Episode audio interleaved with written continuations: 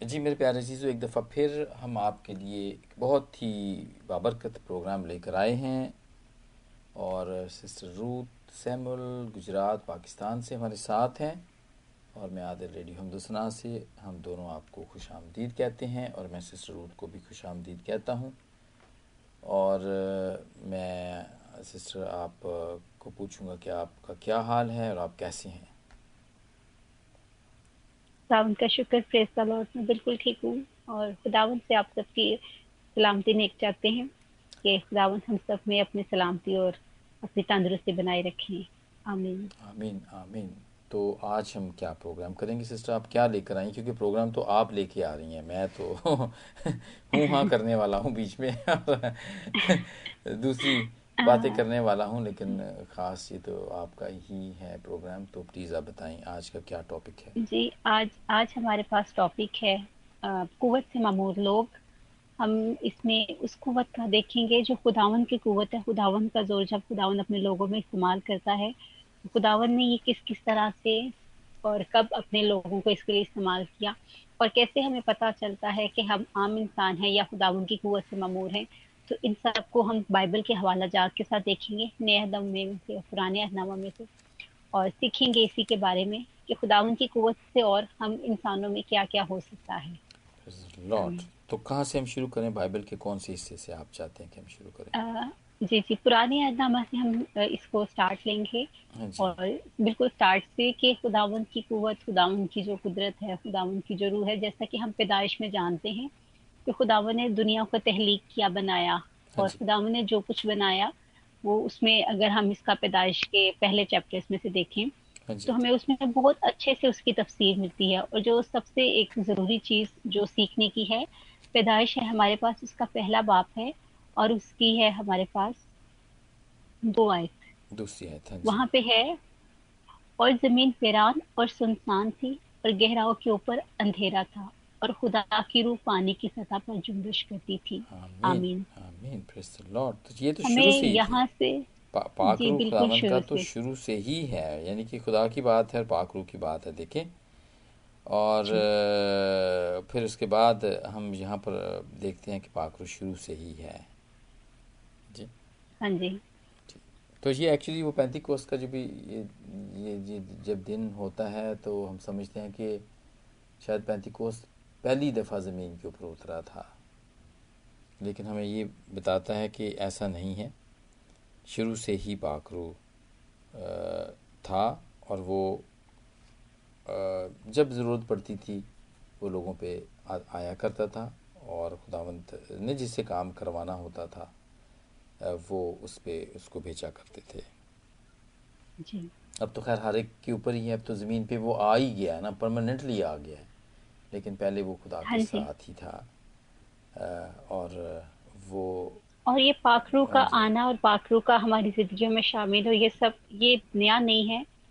बाद औकात हम कुछ पैगाम में हाँ कुछ डिफरेंट तरह के जब पास्टर हमें कुछ मैसेज देते हैं तो कई इस बात पर ये उठाते हैं कि ये जो रूह है ये जैसे भी आपने बात की कि अमाल से इसका नजूर हुआ कहीं इस बात से शुरू करते हैं। हाँ जी। हाँ नहीं नहीं हाँ, बिल्कुल और कई ये शुरू करते हैं? जी जी। आपने जो बताया ये वो उसके मुताबिक तो ऐसा ही है कि ये शुरू से ही था। तो चले ज़रूर आज देखते हैं बारी बारी आपने ज़रूर इसकी स्टडी की है तो ज़रूर आप हम आपके स्टडी से बरकत पाएँगे और मेरे सुनने वाले भी। तो पैदाइश के पहले बाब में हमने देखा कि ये पाक के खुदा का जो रूह था वो शुरू से ही है। अच्छा एक और बात सिस्टम मैं यहाँ पे बड़ी अच्छी कहूँगा। मैं एक मेरे मोहतरम उस्ताद हैं जिनसे मैं एडवाइस देता हूँ मैं सीखता भी हूँ उनसे और उनसे मैंने एक बात उन्होंने मुझे बताई है ये ये उनकी है और वो लिंग्विस्टिक भी हैं। उन्होंने वो मास्टर्स उन्होंने तीन चार मास्टर्स किए हुए हैं पंजाब यूनिवर्सिटी से। जी। ग्रीक के अंदर किया है उन्होंने अबरानी के अंदर किया हुआ है लतानी के अंदर लैटिन के अंदर उसने किया हुआ है अरबिक के अंदर किया हुआ है उन्होंने।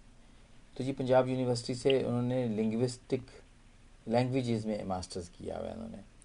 और वो वो कहते हैं कि जब जब हम इसको जाके पढ़ते हैं ना एक्चुअली हम तो उर्दू में इसको पढ़ते हैं ना ये या पंजाबी में हिंदी में जहाँ पढ़ते हैं तो कहते हैं जब एक्चुअली जो जो जो ठीक ज़ुबान उन दिनों के अंदर में जिसमें लिखी गई थी ना ये बिल ये ये बाइबल मुकद्दस जब लिखी गई थी इसके तोमार लिखे गए थे तो वो वो ग्रीक के अंदर लिखे गए थे और वो कुछ अबरानी में कुछ ला, लातीनी में लिखे गए थे। तो उसके अंदर वो कहता है कि जो जो रूह है ना रूह इज़ रूह। उसको हम खुदा की रूह या खुदा का रूह हम नहीं कह सकते या नहीं कहना चाहिए हमें राइट जी। क्योंकि रूह रूह का कोई कोई कोई जेंडर नहीं होता है।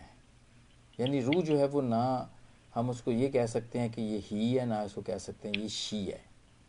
और इसकी एक मिसाल उन्होंने दी थी, बल्कि मैंने, मुझे याद आ गया था कि जब कुछ लोग, लोगों ने, सदुकियों ने, जब खुदा यसु मसीह को ये सवाल किया था ना कि वो एक बीवी, एक औरत थी, उसने सात शोर किए और वो सातों मर गए और वो औरत भी मर गई और वो सब जब ऊपर गए तो उन्होंने उन्होंने कहा कि फिर वो किसकी बीवी होगी? क्योंकि उसने सात शोर किए थे। तो खुदावंद ने कहा कि ऊपर जो है वो ना ब्याह शादी वाली बात कोई नहीं है और कोई औरत नहीं है कोई मर्द नहीं है। और सब जो है वो फरिश्तों की मानद है। क्या? उसमें उसमें उसमें यानी कि रूह रूह की कोई ही या शी नहीं होती है। जेंडर नहीं होता है रूह का। रूह इज़ रूह। ठीक है ये हमारी अपने समझने की बातें होती हैं जो हम समझते हैं। अपने समझ के लिए होती है कि हम इसके साथ खुदा की रूह लगाएँ या खुदा का रूह लगाएँ। राइट सही। तो खैर खुदा का तो जेंडर में अगर हम देखते हैं तो वो जेंडर में तो वो वो इसी तरह की हम हम उसका रूह की बात कर हम उसको आदमी के तौर पे लेते हैं शख्सियत शख्स के तौर पे हम उसको लेते हैं। तो ये थोड़ी सी बात थी मैं ऐड करना चाहता था जो मैंने उनसे सुनी और जो सीखी। लेकिन हो सकता है इसकी और भी बहुत सारी तफसीरें हों कोई ज़रूरी नहीं है कि मेरी बात ही हो ऐसी जो मैंने कही है। लेकिन इसके लिए रिसर्च करने की ज़रूरत है लेकिन ये सेंस बनती है इसकी। इसकी सेंस बनती जी। हाँ। क्योंकि जैसे खुदा ने कहा ना कि ऊपर जाके कोई औरत नहीं होता कोई मर्द नहीं होता। ही मर्द नहीं होता मर्द नहीं होता और कोई औरत नहीं होती सब वहाँ पे फरिश्तों जैसे होते हैं। और फरिश्तों की भी कोई जेंडर नहीं होता ना जैसे फरिश्तों का। हाँ जी। फरिश्ते आई मीन या तो परी होती है जो कहानियों के अंदर है और जो मैं समझता हूँ कि ये एक ख्यालाती बात है परी। हाँ फरिश्तों के ज़िक्र से तो हम ज़रूर पाकलाम भरा पड़ा है।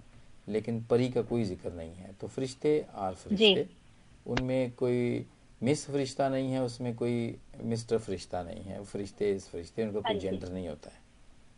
ठीक है। जी बिल्कुल इसी तरह तो बात है। खुदा चले बरकत सॉरी मैंने आप को शुरू करने से पहले मैंने ऐड कर दी बात।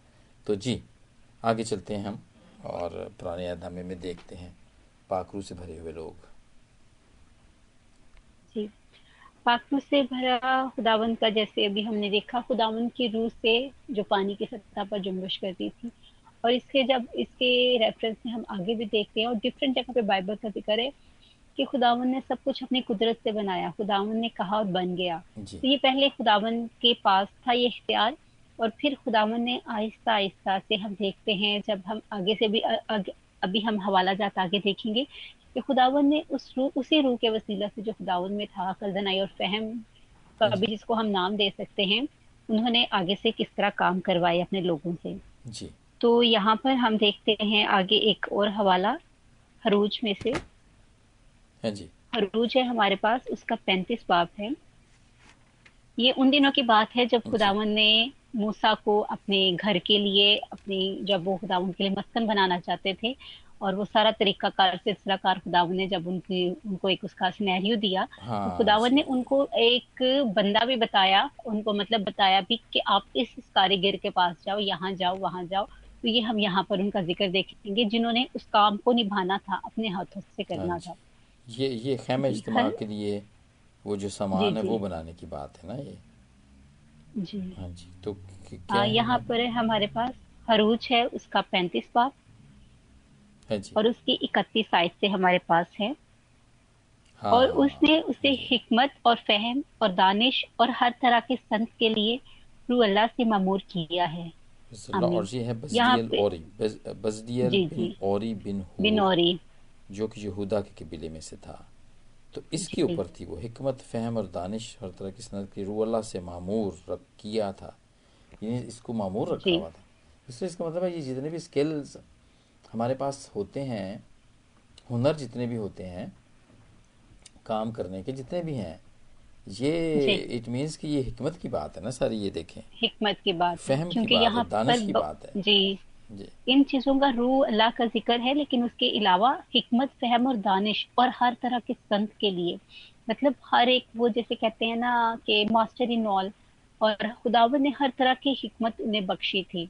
तो इसीलिए हमें भी ये कहा जाता है कि खुदा उनकी हिकमत मांगे क्योंकि उसकी वजह से ही हम कुछ जो भी अच्छा कर सकते हैं वो हम सिर्फ़ उसी की वजह से कर सकते हैं। हाँ और नया नामा में भी ज़िक्र है खुदा ने जो कुछ बनाया अपने हिकमत से बनाया। इट्स हाँ, मीन कि ये बहुत ज़रूरी और खुदावन की सिफात है और खुदावन ने ये बजरी में इस चीज़ों को शामिल किया था और खुदावन ने मूसा को बाय नाम उस बंदे का बताया था कि बाय नेम कि आप इस बंदे के पास जाओ इसको मैंने ये सारा कुछ बख्शा हुआ है। आपने सिर्फ़ उन्हें बताना और उसने ये खुद बनाना है। तो ये बहुत बड़ी एक खुदावंत की ये निशानी है कि खुदावंत किस तरह से इस्तेमाल करता है। हाँ जी। और बनाना क्या था? ये मस्कन की चीज़ें बनानी थी।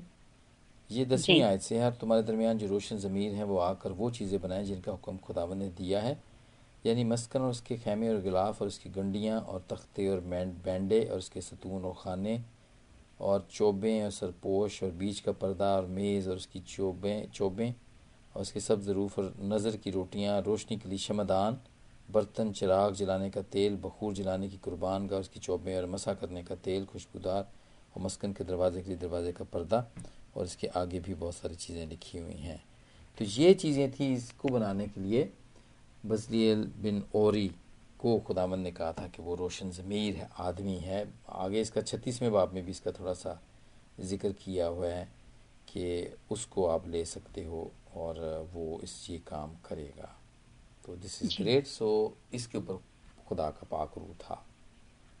हाँ, हाँ जी और आगे हम इसी को देखते हैं खुदावन की रूह के बारे में कि खुदावन का रूह क्योंकि ये खुदावन की अपनी ज़ात की खूबी है। हाँ और ये खुदावत की अपनी ज़ात तक महदूद है और खुदावन ने जिनको इस्तेमाल करना होता है और जिनको हदायत देना होती थी खुदावन ये उन पर डिफरेंट ज़रिए से खुदावन डाल देते थे। तो अगर हम इसके बारे में पुराने अदनामा में से ही समसून की पैदाइश का वाक्य देखें तो वहाँ पर भी हमें पता चलेगा कि किस तरह से खुदावन ने अपने रूह के ज़रिए से उनको उसके वालदेन को गाइड किया और हाँ वो किस तरह से उन्होंने इस चीज़ को कबूल किया कि खुदावन का रूह जो है वो उन्हें सिखाए उन्हें बताए। हमारे पास थे हाँ। किजात तेरा बाप और उसकी चौदायत से पहला सैमुअल की नहीं किजात में इसका ज़िक्र है। हाँ, काजियों की किताब है हाँ किजात तेरा बाप। हाँ जी। हाँ, और उसकी चौदह आयत से हमारे पास। बल्कि ये जो इनका ये ज़िक्र है हम जानते हैं कि खुदावन ने उनको पेट में ही चुन लिया था। हाँ जी हाँ जी हाँ जी बिल्कुल तो, बिल्कुल। हाँ जी और, और, और कहा था कि हाँ जी। जी जी। और इसके ऊपर खुदावंत का पाकरू ना रोर ज़ोर से नाजिल हुआ करता था। ज़ोर से नाजिल और ये जाया करता था और ये जाके ना वहाँ पे ए, फिर उनको फलस्तियों को जाके मार के आया करता था ये। जी। ठीक है? सो इसलिए ये ये ये मतलब ये समसून के ऊपर पाकरू ज़ोर से नाजल हुआ करता था। ठीक है? वो शेर को एक दफ़ा मार देता है देखें। ओके? और वो फ़लस्तियों की बहुत सारी वो वो शर्त लगती है वो एक पहेली होती है। तो वो पहेली वो नहीं बूझ पाते लेकिन ये ये बता देता है उसको एक्चुअली अपनी अपनी जो है वो महबूबा उसको बता देता है और वो फिर अपने लोगों को बता देती है। और उसकी वजह से ये वो पहेली ना वो हार जाता है। तो फिर इसके ऊपर पाक रूह है ना, वो ज़ोर से नाजुल होता है। अच्छा हाँ देखिए, ये है कज़ात के चौदहवें बाप की पंद्रहवीं पाँच आयसे फिर समसून और उसके माँ बाप तिमनत को चले और तिमनत के ताकिस्तानों में पहुँचे और देखो, एक जवान शेर समसून के सामने आके गरजने लगा। तब खुदावंत की रूह उस पर ज़ोर से नाजुल हुई और उसने बकरी के बच्चे की तरह चीर डाला। कि उसके हाथ में कुछ ना था, लेकिन जो उसने किया उसे अपने बाप या माँ को ना बताया। तो उसके ऊपर खुदावंत का जो रूह था वो बड़े ज़ोर से नाजर हुआ करता था। जी। हाँ जी। लेकिन जी। क्या हुआ था? ये फिर जुदा भी हो गया था इसे हाँ जी और जब हम इस रूह के आने की शराइ भी हैं कि खुदावन का रूह जैसे भी मैंने आपसे बात की खुदावन कुछ खास मौके पर कुछ खास लोगों को अपने लिए चुनते हैं। और उसमें खुदावंद खूबियाँ देखते हैं फिर खुदावंद अपना रू दे उस पर नाजिल करते हैं। और शमसून नबी चूँकि पैदाइशी से खुदावंद ने उन्हें चुना था लेकिन उनके लिए कुछ शराइ थी। उनके वालदेन को कुछ उनकी तलीमत दी गई थी कि हाँ आपका बेटा जो है वो खुदावंद का ममसू होगा और आपने उनको बहुत सी चीज़ों से दूर रखना है ताकि फिर वो खुदावंद का काम कर सके। एक तो जो हम सबसे बड़ी उनकी वो देखते हैं कंडीशन देखते हैं ये भी कहा गया था कि वो उनके बालों में कभी उस तरह नहीं फेरा जाएगा। हाँ जी। और उसके अलावा की ज़ात तेरह बाप की है हमारे पास चौदह आयत और यहाँ पर हमारे लिए सीखने की बात है कि खुदावन का रूप किस तरह से नाजिल इंसान पर यानी कि कैसी उसकी पर्सनैलिटी होनी चाहिए जैसा कि शमसून नबी के वालदेन को ये हदायत खुदावन की तरफ़ से थी। हाँ और वो कोई चीज़ जो ताक से पैदा होती है ना खाए और ना मैं या नशा की कोई चीज़ पिए और ना कोई नापाक चीज़ खाए और जो कुछ मैंने उसे हुक्म दिया ये हाँ उसे माने। आमीन। ये खुदावन ने उनमें खूबियाँ चाहते थे क्योंकि खुदावन का रूह इंसान पर तब आता है जब वो अंदर से भी पाक होता है। हाँ जी। अंदर से भी साफ़ होता है। और फिर ये वजह से जैसे अभी आपने भी आगे ये हमारे लिए ये हवाला तलावत किया कि फिर इस वजह से खुदावन का रूह उन तक आता था। हाँ, और हम जानते हैं हाँ जी अपनी मन्नत जो मानी हुई थी ना या जो कसम दी हुई थी उससे पे वो फिर गए थे। जी। और फिर वो हुआ नहीं था। लेकिन ये ठीक है बड़ी बड़ी दफ़ा ये जैसे मैं फिर वापस आऊँगा खुदावंत का रूस पे बड़े ज़ोर से नाजिल हुआ करता था। फिर ये पंद्रहवें बाप की हम देखते हैं चौदहवीं आयत में भी हैं। जब वो लेही हाँ में पहुँचा तो फ़लस्ती उसे देखकर ललकारने लगे तब खुदावंत की रूह उस पर ज़ोर से नाजिल हुई और उसके बाजुओं की पर की रस्सियाँ आग से जले हुए सन की मानद हो गईं और उसके बंधन उसके हाथों पर से उतर गए। तो ये है यहाँ पर और फिर लेकिन जो आखिरी दफ़ा हुआ ना जो उसने अपनी बता दिया था कि मेरे बाल नहीं कटे हैं कभी बालों की लटें नहीं कटी हैं तो जब हाँ वो काट दी दलैला ने तो फिर उसने खबर दी और ये फिर दोबारा उठा और उसने सोचा कि मैं पहले की तरह मैं ऐसे ही करूँगा। यहाँ पे हम पढ़ते हैं सोलहवें बाब में हम पढ़ते हैं और सोलहवें बाब की बीसवीं आयत में फिर उसने कहा कि ऐसे सुन फलस्तीन उस पर चढ़ आए और वो नींद से जागा और कहने लगा कि मैं आ, कि मैं और दफ़ा की तरह बाहर जाकर अपने को झटकूँगा लेकिन उसे खबर ना थी कि खुदावंद उससे अलग हो गया था। तो तब फलस्तियों से पकड़ के उसकी आँखें निकाल डाली और उसे गज़ा में ले आए और पीतल की बेड़ियों से उसे जकड़ा और कैद खाने में चक्की पीसा करता था। तो भी उसके सर के बाल मंडवाए जाने के बाद फिर बढ़ने लगे। तो देखें वो जो मिन्नत जो मन्नत मानते हैं ना एक्चुअली मिन्नत और मन्नत में एक्चुअली आमतौर पे बड़ा मिक्स हो जाती है ये। तो मिन्नत तो वही है कि बड़ी रिक्वेस्ट की जो बात हम करते हैं ना।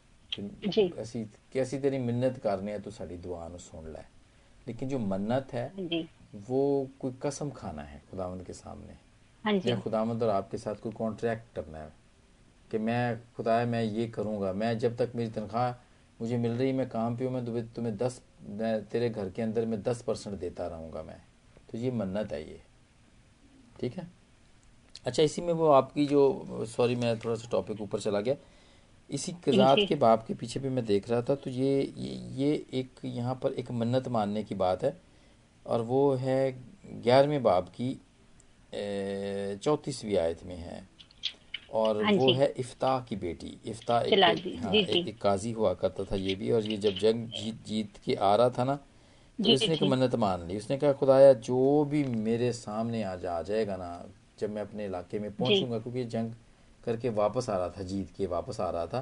तो उसने कहा कि मेरे जब मैं शहर में पहुंचूँगा ना शहर के करीब और जो भी मुझे पहले नज़र आएगा ना मिलने आएगा ना मैं उसको तेरी खातर। कुर्बान कर दूँगा।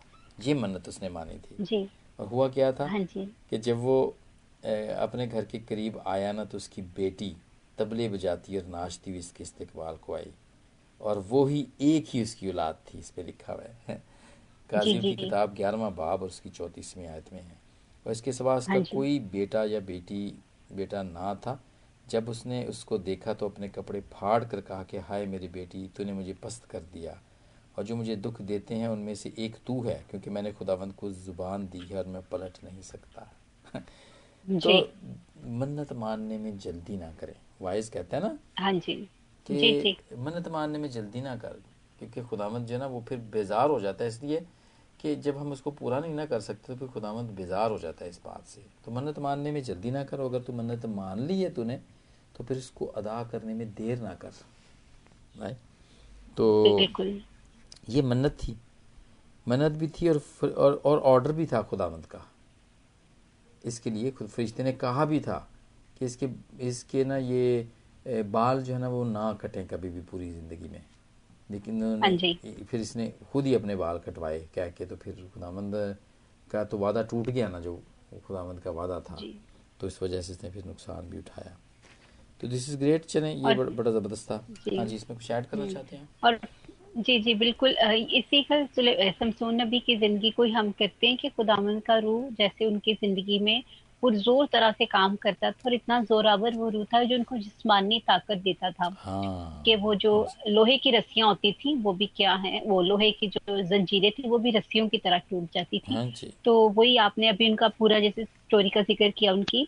लेकिन जब खुदावन कर उनसे जुदा हो गया उन्होंने अपना सीक्रेट अपना रिवील कर दिया तो उसके बाद जब वो कमज़ोर पड़ गए तो फिर उन्होंने खुदावन से माफ़ी तोबा के लिए दोबारा से उसी रूह का खुदावन से नजूल मांगा क्योंकि वो जान चुके थे कि खुदावन की कुदरत बहुत बड़ी है और मेरे से गलती हुई है और वो अपनी हाँ गलती को सुधारना चाहते थे। हाँ, तो अगर हम इसी को देखें कि जात सोलह बाप की अगर हम अट्ठाईस शायद देखें हाँ, जी जी वहाँ पर है तब शमसून ने खुदावन से फरियाद की और कहा ए मालिक खुदावन मैं तेरी मिन्नत करता हूँ कि मुझे याद कर और मैं तेरी मिन्नत करता हूँ। ए खुदा फकत इस दफ़ा तू मुझे ज़ोर बख्श ताकि मैं ये बारगी फलस्तियों से अपनी दोनों आँखों का बदला लूँ। और शमसून ने दोनों जतूनों को जिन पर घर कायम था पकड़कर अपने पकड़कर एक पर दहने हाथ से और दूसरे पर बाएँ हाथ से ज़ोर लगाया। और शमसून कहने लगा कि फलस्तियों के साथ मुझे भी मरना ही है। तो वो अपने सारे ज़ोर से झटका और वो घर उन सरदारों और सब लोगों से जो उसमें थे गिर पड़ा। हाँ बस वो मुर्दे जिनसे हाँ जी बस यहाँ तक इसका हाँ ज़िक्र हम देखते हैं। आमीन। आमीन कि खुदावन ने दोबारा से अपने बंदे की मिन्नत सुनी क्योंकि वो खुदावन के ममसूद थे। गुनाह तो हो गया गलती तो होगी उन पर लेकिन वो खुदावन के ज़रूर पछताए। हम्म, और उन्होंने कहा खुदावन एक दफ़ा फिर से मुझे ज़ोर बख्श। दे जिन लोगों ने तेरे नाम की तकफीर की है मैं अब उनको भी तबाह करना चाहता हूँ। तो इस तरह उन्होंने खुदावन का रू दोबारा मांगा और हम देखते हैं किस तरह से वो सब जो निस्त हो गए लोग जो खुदावन के बंदा पर खुदावन के मुंसू पर हंस रहे थे। हाँ जी लॉर्ड लेकिन पाकरू इस बंदे पे में काम किया करता था और ये पुराने हदामे की बात है। हाँ जी और हम हाँ सीख रहे हैं कि पाकरू सिर्फ़ पेंतिकोस के दिन नाजल हो ही नहीं हुआ उससे पहले भी नाजल हुआ करता था। ठीक है? जी। हाँ जी इसके बाद आगे चले फिर हम। जी हाँ जी इसके बाद हम आगे देखते हैं। इस साया नबी में पाकरू के बारे में बहुत अच्छा ज़िक्र है। और वो खुदावन के सामने बहुत दिलेराना बयान दे रहे हैं। अगर हम इसके लिए हवाला देखना चाहिए साया इकसठ बाप है हमारे पास। हाँ जी बड़ा मशहूर ये तो है और ये इकसठ बाप जो है कि वो जी जी। खुदावंद ने ये हैकल के अंदर यही तो उसको पकड़ाया गया था तोमार और खुदावंद ने इसको जब पकड़ाया गया तोमार तो फिर उसने यसाया नबी का खोला था और इकसठ बाप खोला था और कहा था कि खुदावंद खुदा की रूह मुझ पर है क्योंकि उसने मुझे मसा किया ताकि हलीमों को खुशखबरी सुनाऊं और उसने मुझे भेजा कि शिकस्ता दिलों को तसली दूँ। कैदियों के लिए रहाई और सीरों के लिए आज़ादी का ऐलान अच्छा। करूँ। तो ये सारा ये बड़ा ज़बरदस्त बात है और ये खुदा यसु ने उनको कहा था कि ये ये मेरे लिए लिखा गया था जी जसाया ने मेरे लिए लिखा था ये। और यहूदी और फ़कीर फरीसी इस बात से खुश नहीं थे। और ये ये ये सिर्फ़ वही ये सिर्फ़ हमें ये जिसाया ने वैसे अपने लिए कहा था। ठीक है? आ, जी जी। ये हाँ मखसूसियत के लिए क्योंकि ये अभी भी मखसूसियत की जब भी बात होती है तो हम इन अल्फाज को दोहराते हैं। हाँ। क्योंकि खुदावन का रूह जैसे हमने देखा खुदावन ने जिनसे काम लेना होता है उनमें खुदावन का रूह शामिल होता है और खुदावन अपना रूह डालते हैं। हाँ और ये वो कह रहे हैं कि खुदावन की रूह मुझ पर है और खुदावन ने मसा किया। अब मसा का भी जो कॉन्सेप्ट सैमवेल नबी जाकर मसा करते हैं सैम्बल हाँ साउल बादशाह को तो वो तेल से उनको मसा करते हैं। और ये तब से ये उनके कॉन्सेप्ट चलते आ रहे हैं लेकिन इसी कॉन्सेप्ट पर रोशनी जो है बहुत ज़्यादा यानी कि फिर आगे फोकस नया तमा में है। तो हाँ जब हाँ हम इनके बारे में सुनते हैं तो हमें ये ज़्यादातर यही लगता है कि ये जो खुदावन के रूह की और मसा से और इस तरह की जो रूहानियत है ये हम सिर्फ़ नया में है। लेकिन ये बातें शुरू से चलती ही आ रही है। हाँ ये रूह का जो मसा है वो शुरू से चलता आ रहा है। और हर एक जो। खुदामंद की खिदमत करता है ना सिस्टर हाँ जी। वो छोटी खिदमत करता है एवेंजलिज्म करता है पास्टर है कोई बिशप साहब है जो भी है ना ये सब ये जो रसाया सिक्सटी वन की ये जो ये जो है ना ये आयात हैं जो कि खुदावंद के, के रूह ने हमें मसा किया है ताकि हलीम को खुशखबरी ये सब उसके लिए है। ये जी सब उसके लिए क्योंकि खुदावंद ने जैसे खुदावंद ने अपने लिए ये बात कही फिर उसने यही खिदमत अपने शागिर्दों को तो दी फिर शागिर्दों से होती हुई अब अब हम तक भी पहुँच गई है। तो जब भी आपको खिदमत मिलती है ना इस बात का ज़रूर ध्यान रखें कि खुदावंद खुदा का रूह आप उसके बगैर तो हम कुछ भी नहीं कर सकते ना उसके बगैर हम खिदमत नहीं कर सकते। ठीक है? क्योंकि इसने मुझे मसा किया ताकि हलीमे को खुशखबरी सुनाओ क्योंकि हम खुशखबरी की बातें करते हैं ना। देखिए पाकलाम सुनाते हैं शिकस्ता दिलों को तसली दे कैदियों के लिए रहाई उसके लिए दुआ करते हैं सीरों के लिए आज़ादी का ऐलान करें और खुदावंद के साले मकबूल कर अपने खुदा के इंतकाम के रोज़ का इश्तिहार दें कि खुदावंद का रोज़ आने वाला है आखिरी वक्त आने वाला है। बहरहाल हाँ ये काफ़ी लंबा है ये लेकिन मैं समझता हूँ कि जितने भी खुदावंद के खादमीन भी हैं ये चैप्टर उनके लिए भी है ये।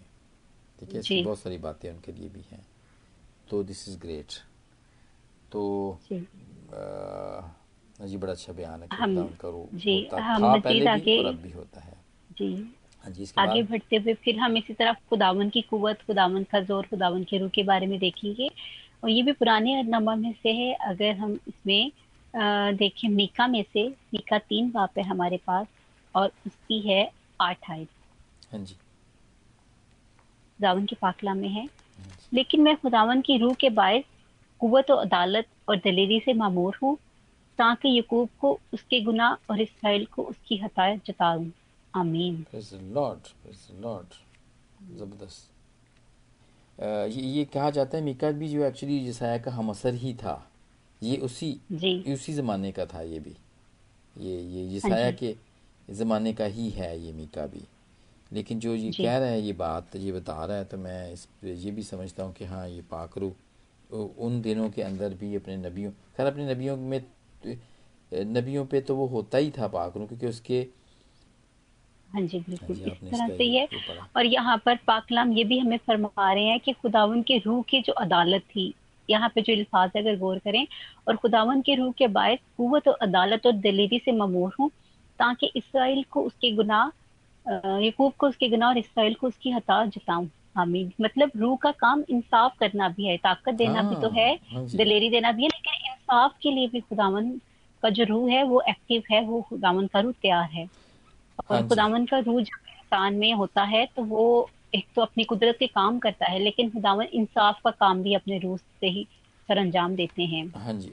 ये ये फ़ंक्शन जो है वो यहाँ पे खुदा यसु मसीह भी बताते हैं। यूना के सुर में बाप की आठवीं आयत है वो आकर दुनिया को गुनाह और रास्तबाजी और अदालत के बारे में कसूरवार ठहराएगा। गुनाह के बारे में इसलिए कि वो मुझ पर ईमान नहीं लाते। रासबाजी के बारे में इसलिए कि मैं अपने बाप के पास जाता हूँ तो मुझे फिर ना देखोगे। अदालत के बारे में इसलिए कि गुनाह का ये दुनिया का सरदार मुजरम ठहराया गया।